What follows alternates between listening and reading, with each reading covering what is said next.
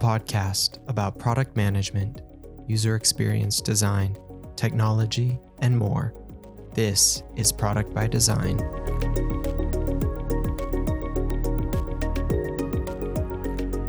All right, welcome to another episode of Product by Design. I am Kyle, and today we are joined by another awesome guest, Owen McGab Enahoro. Uh, welcome to the show. Yes, Kyle, thanks for having me on the show. Appreciate you getting me as a guest on here. Yeah, um, super excited to talk to you today. And let me do a brief intro, and then Owen, you can tell us a little bit more about yourself. Uh, Owen is the C E O and founder of SweetProcess, which helps enable company executives and their employees to collaborate together to quickly document and improve their standard operating procedures, processes, and policies, which I'm excited to explore because Uh, it is a very interesting topic to me, being able to document um, procedures and processes and policies and things like that. So before we do that, why don't you tell us a little bit more about yourself, your experience, and then we'll dive into it. Okay. So uh, like uh, Kyle said, my name is Owen McGab Enahoro, and I am currently the C E O and co-founder here at SweetProcess, so sweet like candy, process like process. And uh, what we build is basically that single source of truth where you and your employees can go together to collaborate together and build out procedures and processes, basically checklists on how you do all those uh, recurring tasks in your business so that at any given time when they need, uh, you know, to find how do I do this specific task, they just go to one single place, find the answer, and you keep improving and uh, those documents. So we built that. But how we got to this point where we built the software was, uh, first of all, the company started uh, twenty the last quarter of twenty thirteen, and before that, I used to run an agency where I would provide uh, entrepreneurs here in the U S with uh, you know back office staff based in the Philippines who would you know basically they would outsource their work to our agency, and they would, would do work on their behalf. And this was a time after like a lot of uh, you know small business owners that read the books like The Four-Hour Work Week or The World is Flat and realized that they too can take advantage of the fact that it's not only the big firms that could, you know, hire uh, you know people abroad, because then before then a lot of people thought that it was just on the big, you know, telecom agencies and stuff like that that could do that. Because what they would typically do is, is they would go to those countries and hire like you know a hundred plus people at a time to handle handle their customer support and stuff like that. So you know, small business owners thought it was out of their, you know. Uh, failure to be able to do that.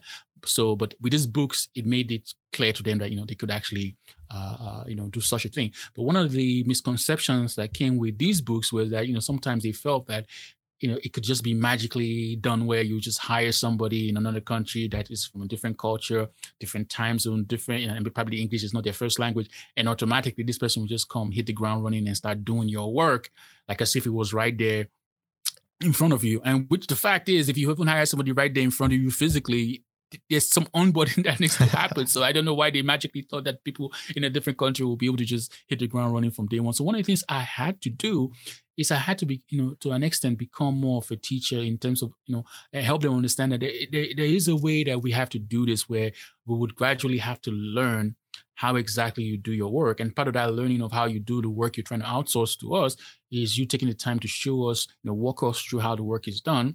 And back then we would use Skype, because Skype, Skype was a thing. It wasn't like Riverside or, or, or what was it called? Um, Uh, the popular one, Zoom, that everybody yeah. uses. So it was Skype. Then we'll meet on Skype, have a recording session on Skype. They would walk us through that specific task they want to uh, hand over to us. And then we'll take the recording, and someone else on my team will go through the recording and then create, you know, step-by-step procedures and so on and so forth on how work is done. But the biggest issue we ran into back then was that the tools for actually documenting these procedures, improving them, and collaborating together to gather the insights were either they were like enterprise level tools, because they were probably built for like process consultants and like really technical people. And so they were even hard to use and, and, and junky in terms of, you know, feature bloat and all that. Or we were hacking together a bunch of tools that were then necessarily built for, for that. And so, you know, it, to all together, you know, we were able to get some result, but it wasn't what we wanted to be. And so I said, in back of my mind, I was like, you know, there has to be a better way for this. Maybe eventually when I have some time, I will build a simpler tool specifically for solving this problem, right? And then I went on a podcast similar like I am on right now. Uh, and the podcast name is uh, Mixergy. hosted by Andrew Warner. And I was on there to teach a course on how entrepreneurs could basically, you know, uh, pass on their knowledge of how they do their work onto, you know, paper or whatever tool they are using and document procedures and so on and so forth. Kind of like what I will do here and teach the framework similarly. And my co-founder uh, listened to the podcast. His name is Jervis, all the way from Australia. Uh, he listened to the podcast and he was like, dude, uh, reached out to me by email, say, hey, he has this idea of, you know, a software he's trying to build and he liked what I was talking about on the uh, interview.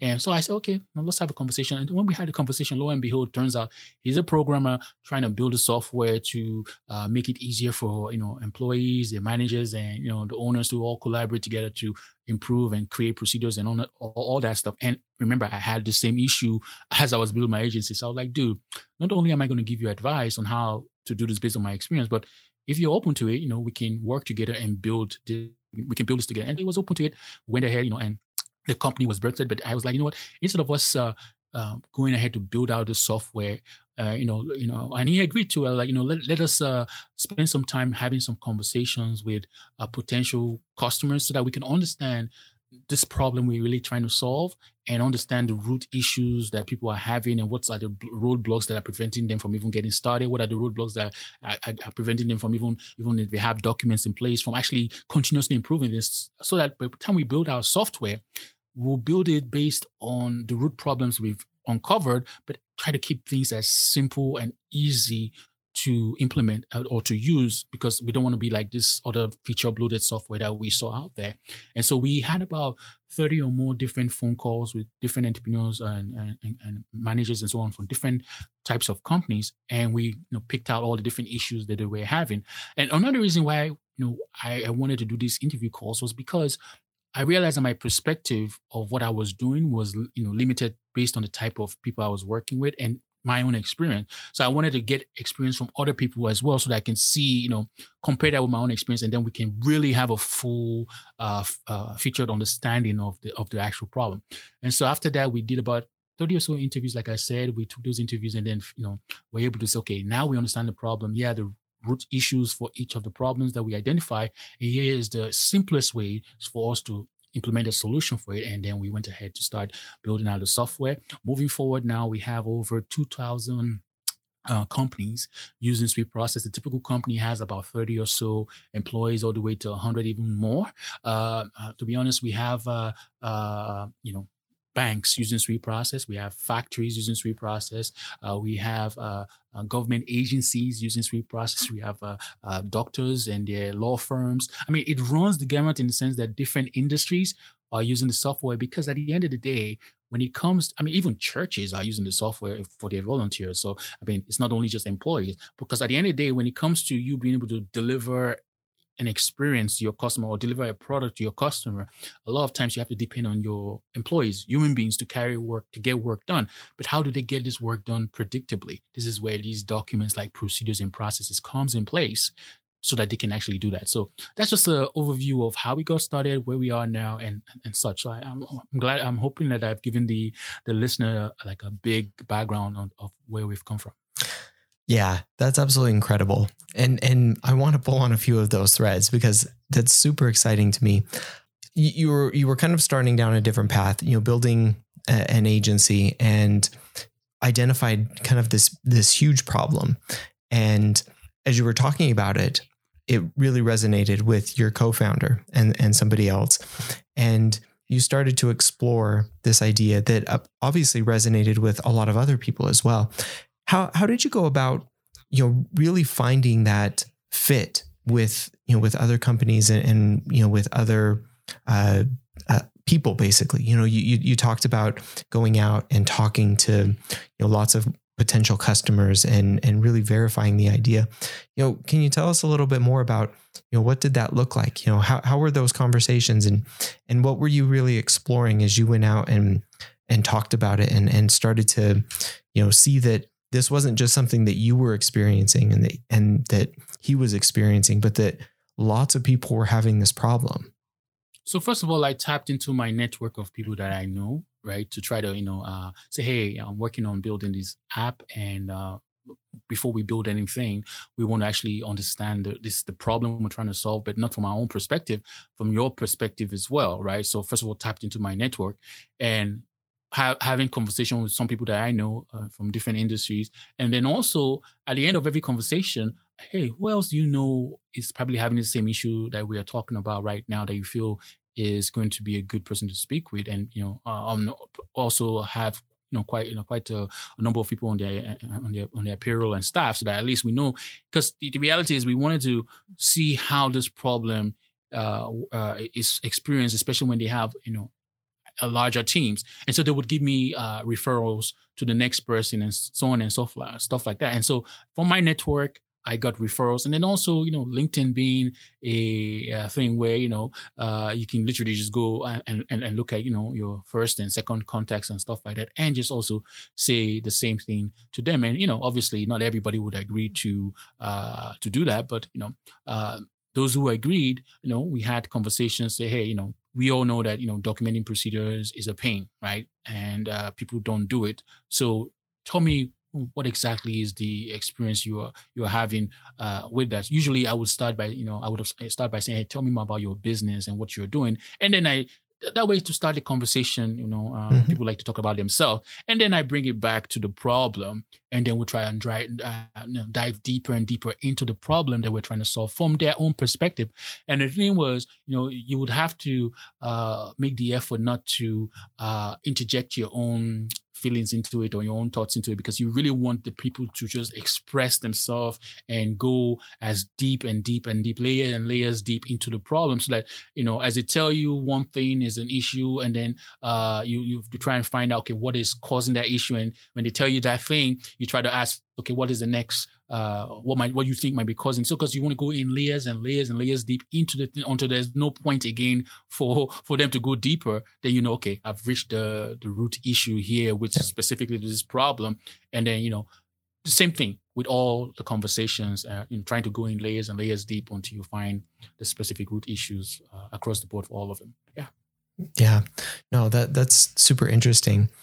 As you were kind of going through that process, you know, what what did you find within a lot of these businesses? You know, you you talked initially about onboarding, you know, being one of the key things that that you were finding, um, you know, within the agency that you were building, as being, you know, one of one of the main things. You know, what were some of the key things that you were finding, both, you know, in your exploration with uh, some of these companies, and what have you found, you know, Uh, going forward, that are some of the areas that are, you know, some of the main problems uh, or or main sources of need for businesses uh, to document, you know, processes and procedures? So one of the things I found was that, you know, uh, people came at this issue from different angles. Like my own uh arrival at this issue was more of a customer onboarding mm-hmm. situation, like I explained, where in order to take on this customer and deliver it for them, we needed to do this. So it was more of a customer onboarding mm-hmm. stuff. Then there are situations where we arrived at people based on conversations where the issue is more of a employee, like new employee onboarding situation, where, you know, they're trying to hire an employee, they're trying to grow and scale, but their whole training scenario is just a bust. And, you know, they hire people, start paying people, but yet they can't get value out of people because there's no actual training in place.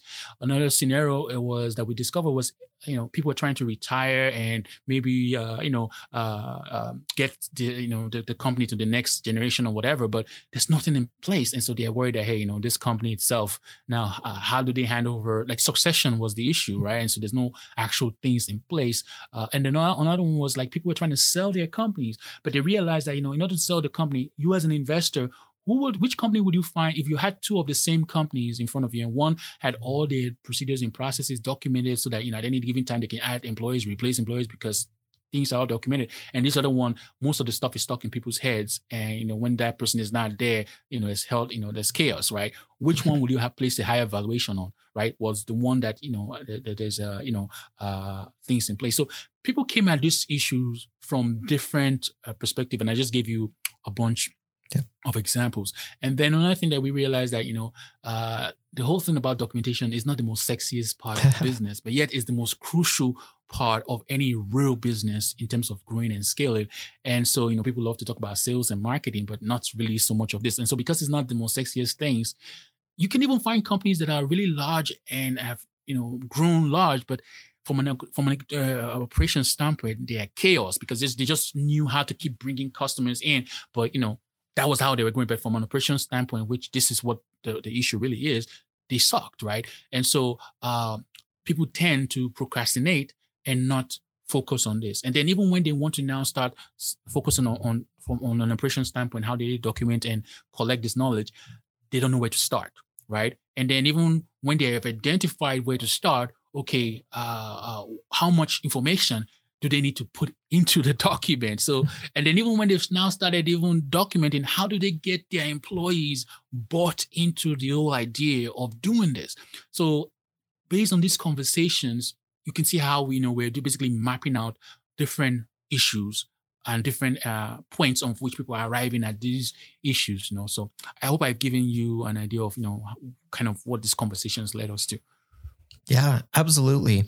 So how do you go about, or or how have you seen companies go about making this more, either more palatable or or more sexy? Like you said, it, you know, obviously documentation and procedures and processes aren't necessarily like the sexy part of a business, but they really go a lot to the maturity of a business and to to being able to scale and grow and do it in a very mature fashion. So what have you seen as far as some of that maturity goes, and and how have different companies approached that, or or different organizations approach that from from what you've seen? So let me do this in a way where I'm talking to the listener right yeah. now, and I want to give them a framework on how they can actually, you know, uh, get this done in their company. So that way it's more applicable to the person as opposed to saying how other companies have done it. I want to give them a framework.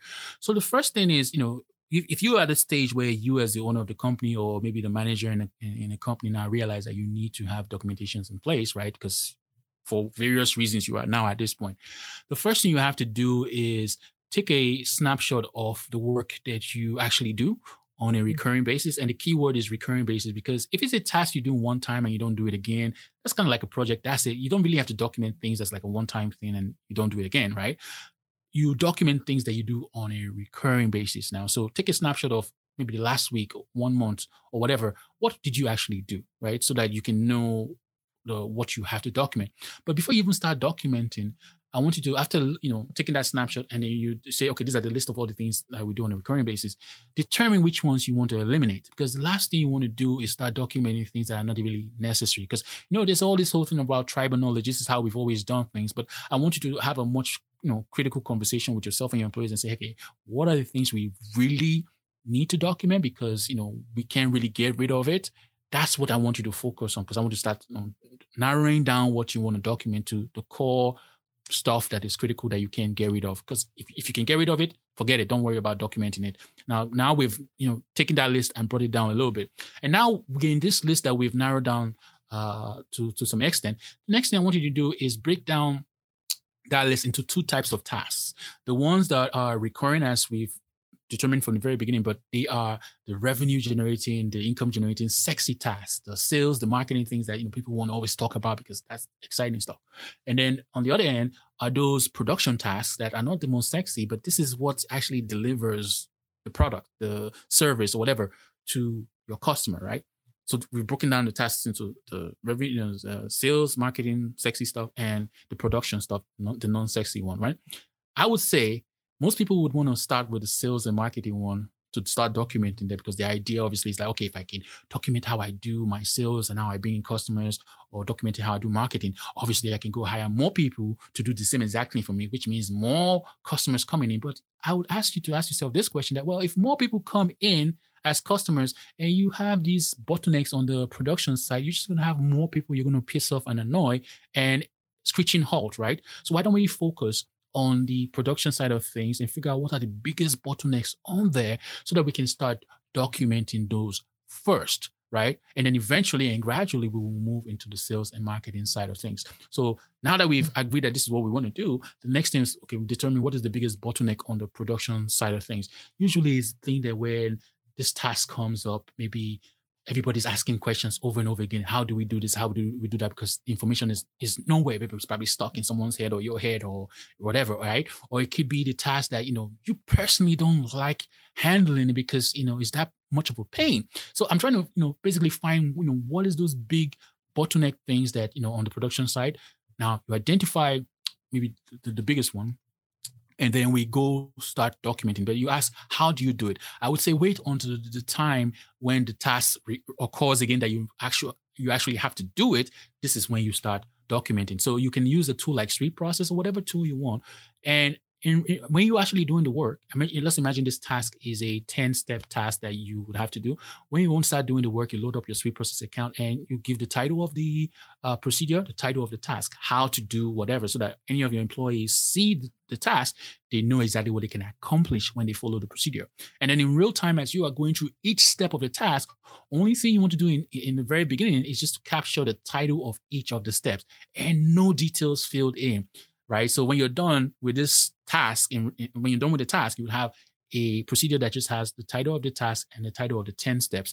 I call this kind of procedure, I call it a fancy name, a minimum viable procedure, just to give it a fancy name. But it's just a rough outline, a skeleton out, uh, outline, no no meat in there, basically it's bones, right? And from having this minimum viable procedure, what do you do next? You then make sure that, you know, any of your employee, next time they're about to carry out the task, they have that outline in front of them. And their job is just to put in some blurb of some text into each of the steps. Uh, you know, it could be a, a sentence or two, not too much, just something small in each in each, in each uh, step. And then maybe if they have screenshots that they can capture, just put a, a screenshot in there. Or, you know, usually you can use a GIF because the GIF, you know, can show some animation or whatever. Just something simple, right? And if you if you must go to the extent of having a video, I would say limit the video to not more than one minute because people get excited and think that, you know, yes, I can use videos and now I want to create a movie. That's going to take too long for somebody to sit down and watch. So keep the movie. Think TikTok style videos. I mean, like not, but like less than a minute, so that if you put a video in each step, that video is capturing that very step and it's a concrete capture of that step. But I, I just personally, I don't like videos because here's why. Uh, if you need to update the information in the future, then you have to recreate the video and it's adding unnecessary friction. So as a matter of fact, scratch that. Don't use videos. Use text, screenshots, and if you need to make the screenshot uh, animated, you can use GIF so that in the future, as you need to op- improve stuff, you can just quickly take things out. So rapid improvement, right? And so now your employees are making updates as they're doing the work. You have this, you know, uh, uh, oversight over it so that when they make changes, you go ahead and look at the documents. Okay, I like what they've made. You approve it so that now this is a new version, right? And so you keep doing that dance. Every time the task needs to be done, you keep doing that task, and over time, it gets improved. Now you have done that for the first biggest bottleneck on the production side. You look for the next uh, pro- uh, bottleneck. You do the same dance again and keep going on and on and on until you now have some time to, okay, let's start looking at the sales and marketing side of things and doing the same dance for it. But now you know that if you start even bringing people to work on sales and marketing based on the fact that you have the documents already documented because you follow that framework I've been sharing so far, you know that on the production side of things, you document the bulk of stuff and uh, work can be carried out because you can, the work can be done uh, productively. And also you can even bring in more people to follow on the instructions on how to do the work. But now the next thing is uh, the importance of making sure that your employees have, you know, basically install in the minds of your employees uh, the culture of this continuous improvement, because you want to give them the permission that, hey, we're going to start from version zero, basically version scratch, nothing really. And the whole job here is to continuously improve, yeah, uh, as we go. Uh, you know, I keep improving the document as we go. So that is what everybody is, you know, getting into. And there are ways to try to encourage employees to do this. So one way to, to, to encourage these ideas in the minds of people is that if a manager or you are the owner of the company, your employee comes to you and asks you a question, instead of, you know, answer the question, say, have you checked SweetProcess, right? So what happens now is that over time, if every person comes to you and asks you how to do this, and your answer is, have you search, uh, search, uh, checked SweetProcess? What happens is that you're subconsciously or even consciously installing in their mind that, hey, before I ask my manager, before I ask the owner of the company anything, I need to go and check SweetProcess to make sure that that information, I can find it, right?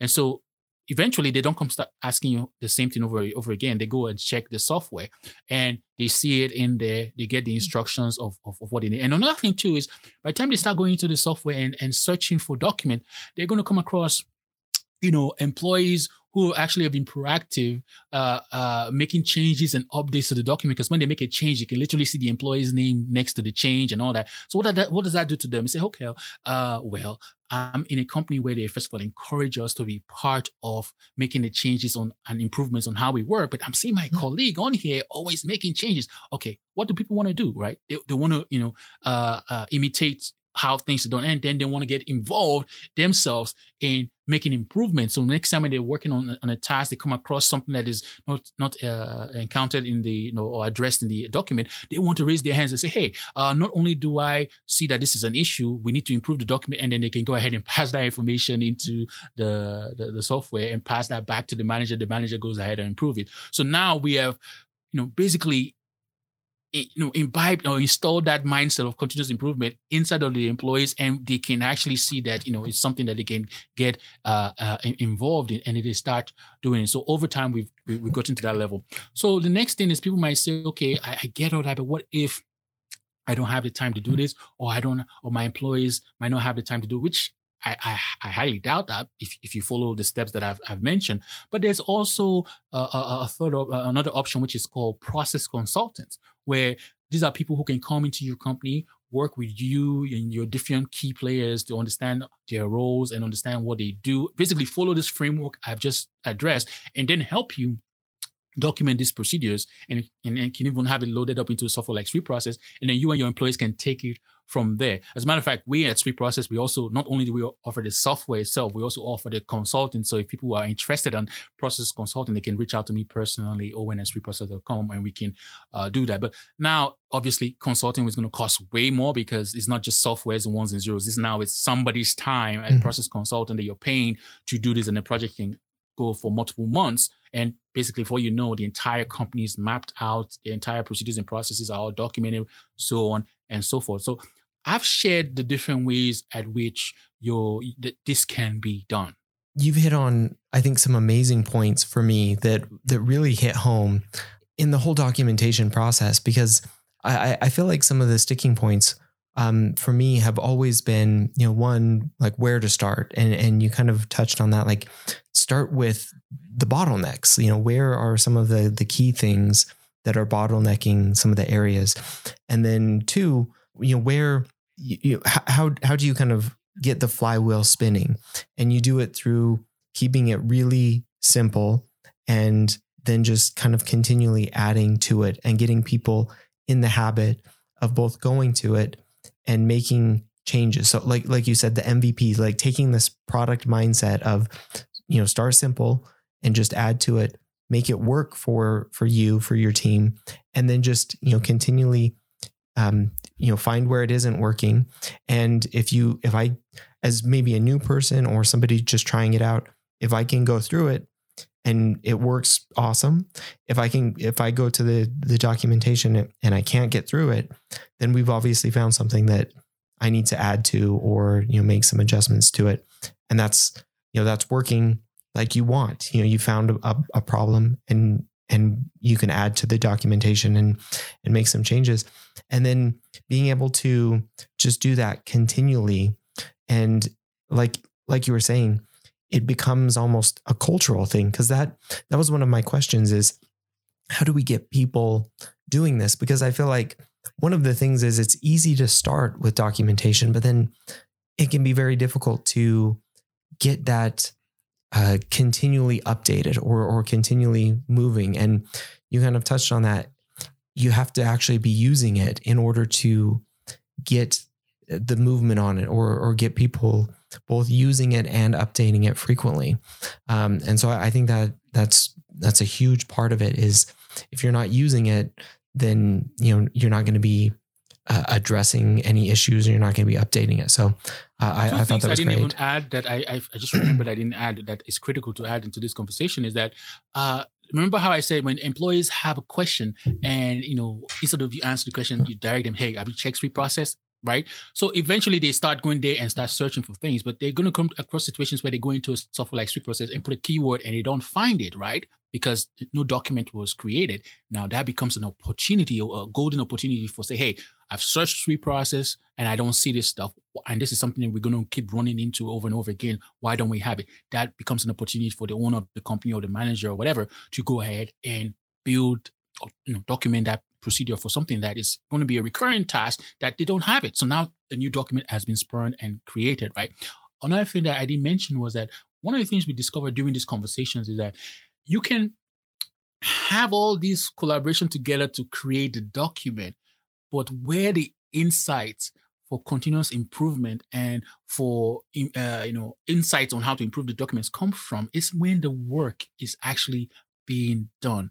So we realized that the software for the documenting had to also be married with the work being done. So in SweetProcess, for instance, not only can you collaborate together to document how the you know, procedures and process for how the work is done, but you can actually assign task instances to your employees to carry out work, right? So that as they are carrying out the work, the underlying procedure is right there in front of them, showing them, hey, I'm doing this task, but step number one, this is the instructions I have to follow. So they go in their head and they checking off the steps. And employees can never say, I don't know how the work is done because the instruction is right there in, in front of them. But why do I mention this is that when they're doing the work, right, and the instructions are right there in front of them and they're checking off steps, they come across something that was not addressed in the underlying procedure, they can pass that feedback back to the manager who's responsible for that document.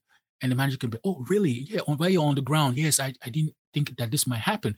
And then he goes ahead or she goes ahead to improve that underlying document, right, on which the task is based on. And then in real time, after he has approved that document, that task is updated with the new instructions that was not addressed earlier. Again, the insights for that continuous improvement comes when the work is being done. So that's why we had to make sure that the software married both of them, the task management with the, you know, the documentation side of things, all in one. Yeah, no, that, that's absolutely great.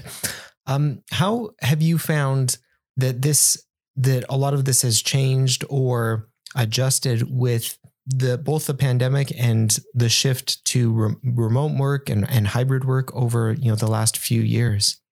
So that is a important question that you've asked because before now, before, you know, remote work became sexy, you know, people like us, we've been doing it for years yeah. because SweetProcess is basically a, a, a distributed company. We have employees all around the world, right? So, but now it's a thing that, you know, a lot of companies now had to do because out of necessity.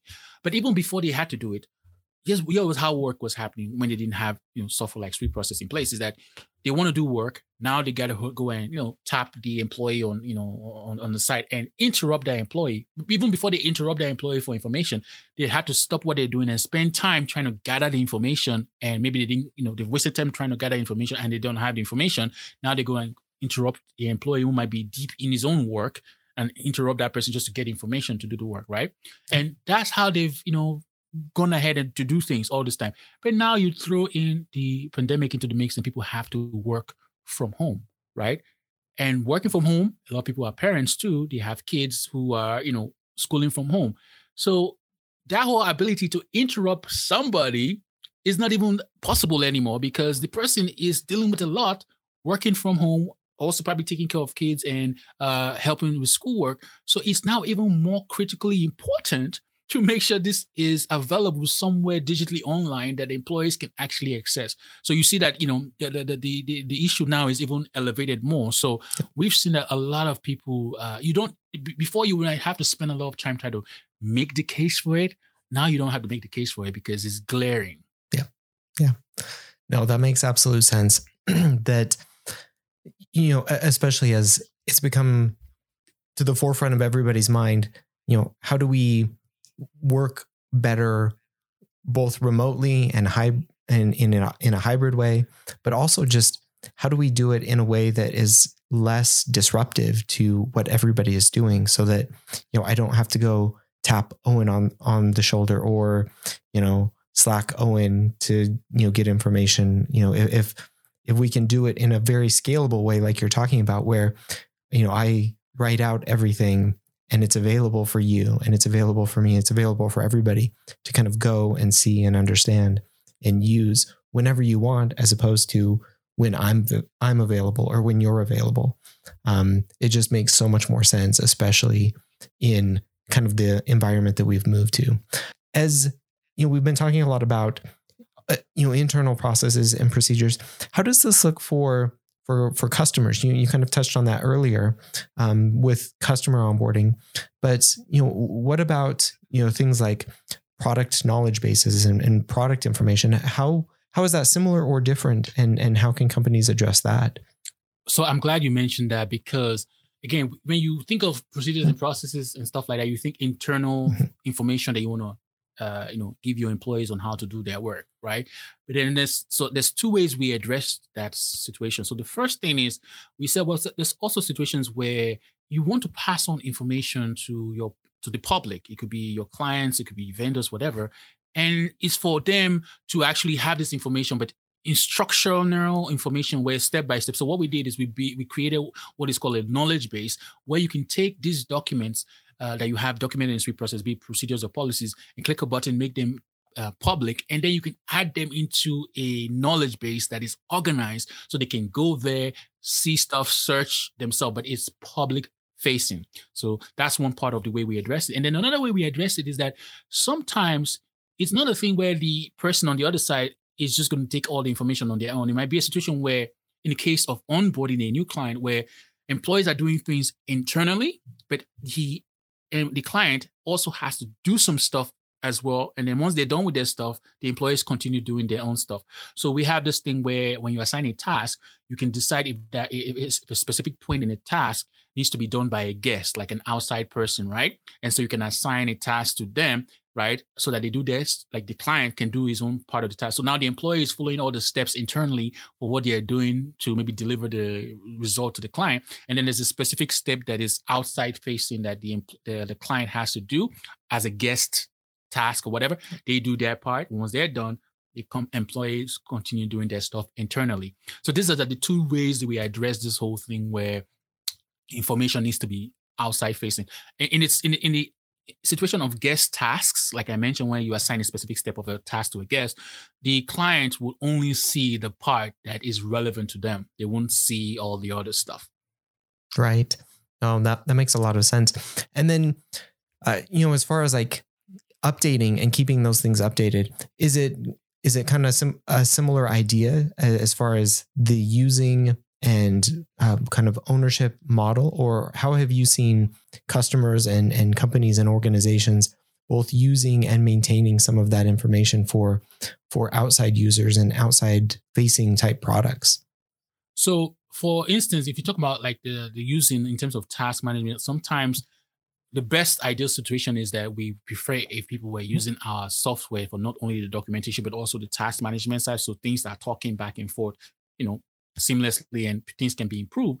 But then we also realize that some people might have some, you know, legacy software they use for task management. So SweetProcess allows you to integrate SweetProcess uh, with other software. You can do it through like third-party tools like Zapier, where there's an, you know, there's you know, SweetProcess integrating uh, connecting points on Zapier, the platform, and that software has integration uh, uh, connection points, and you direct them together. But the reality is that uh, stuff like Zapier is only limited by how much connection points that both software put on that platform. So for the best connection, especially if somebody is technical, is where you use our A P I, which is open with the A P I of the other software, and you know make things work together. I can give an example so that it's more concrete. Let's say you you use a software like HubSpot for your, your marketing or for your sales, and then you have a HubSpot form on your website where if someone wants to inquire about your service, you fill out a form, and that form is probably, you know, uh, a HubSpot form or whatever. And so now, let's say you've, you've also built a sales process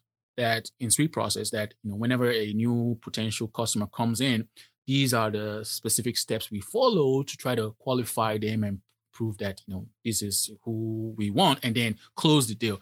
So when that form is filled out in the HubSpot form, that triggers a connection to a, a task instance in SweetProcess based on that process, your sales process you've built in SweetProcess. And now your salesperson now goes through and just follows all the steps in there, actually carrying out carrying out the tasks on your sales process that you've uh, defined in SweetProcess, and essentially closes the deal and that is responded, uh, sent back to a software like uh, uh, HubSpot on, on the other side. But you have to marry them uh, uh, together. So that's how an example of, you know, if someone doesn't want to use SweetProcess directly for the task management side of things, they can actually uh, do integration with other software. Right. Okay. No, that makes sense. Well, Owen, this has been, I think, an absolutely awesome conversation about uh, a topic that, like like we said, may, it may not feel the most sexy, but is, I think, so critical and so important to both building good businesses and making good products and and really doing things in a way that allows us to to scale what we're doing and and really work in a way that allows people to do their roles um, both remotely and and just far more efficiently. So I, I absolutely love the, the conversation. Um, and I have a couple more questions for you to kind of wrap it up. But before we do that, is there anything else that that you had that you've been thinking about that we either talked about or, or didn't get a chance to talk about? Okay, so maybe before we wrap up, I want to give the listeners, uh, you know, an incentive, because basically they've been yeah listening all to this point. So by default, if you go to our software, you get a fourteen day trial. You don't need your credit card or anything, just your name and email. But because you've been on this podcast listening all this way to this point, I want to you know uh, make the trial extended, so it's a twenty-eight day trial instead of a fourteen day trial. And to get access to it, you go to sweetprocess.com forward slash product by design, all written together. So that's sweet like candy, process like process. So sweetprocess.com forward slash product by design. And uh, you'll be able to get access to the uh, extended trial. And obviously, I'm, you know, Kyle will link to that as well uh, somewhere in the show notes. That's right. Yeah, we'll put that link in the show notes as well for an extended trial of SweetProcess, which um, will be absolutely awesome to to start. You, if you aren't documenting your processes and procedures, uh, to start doing that. Awesome. Well, Owen, um, is there anywhere else that people can find out more about you and, and what you're doing? Obviously, sweet process dot com, um, but anywhere else that people can go? So I am actively on LinkedIn. So you can reach out to me on LinkedIn. Just type my name, Owen McGab Enahoro, and you'll find me. I usually uh, welcome all connection requests. Uh, as long as you have a picture of yourself in there, I usually would uh, accept it. I don't accept the ones. I, I don't know why anybody would be on LinkedIn and not have a picture. If you don't have a picture, I'm not accepting it. Yeah.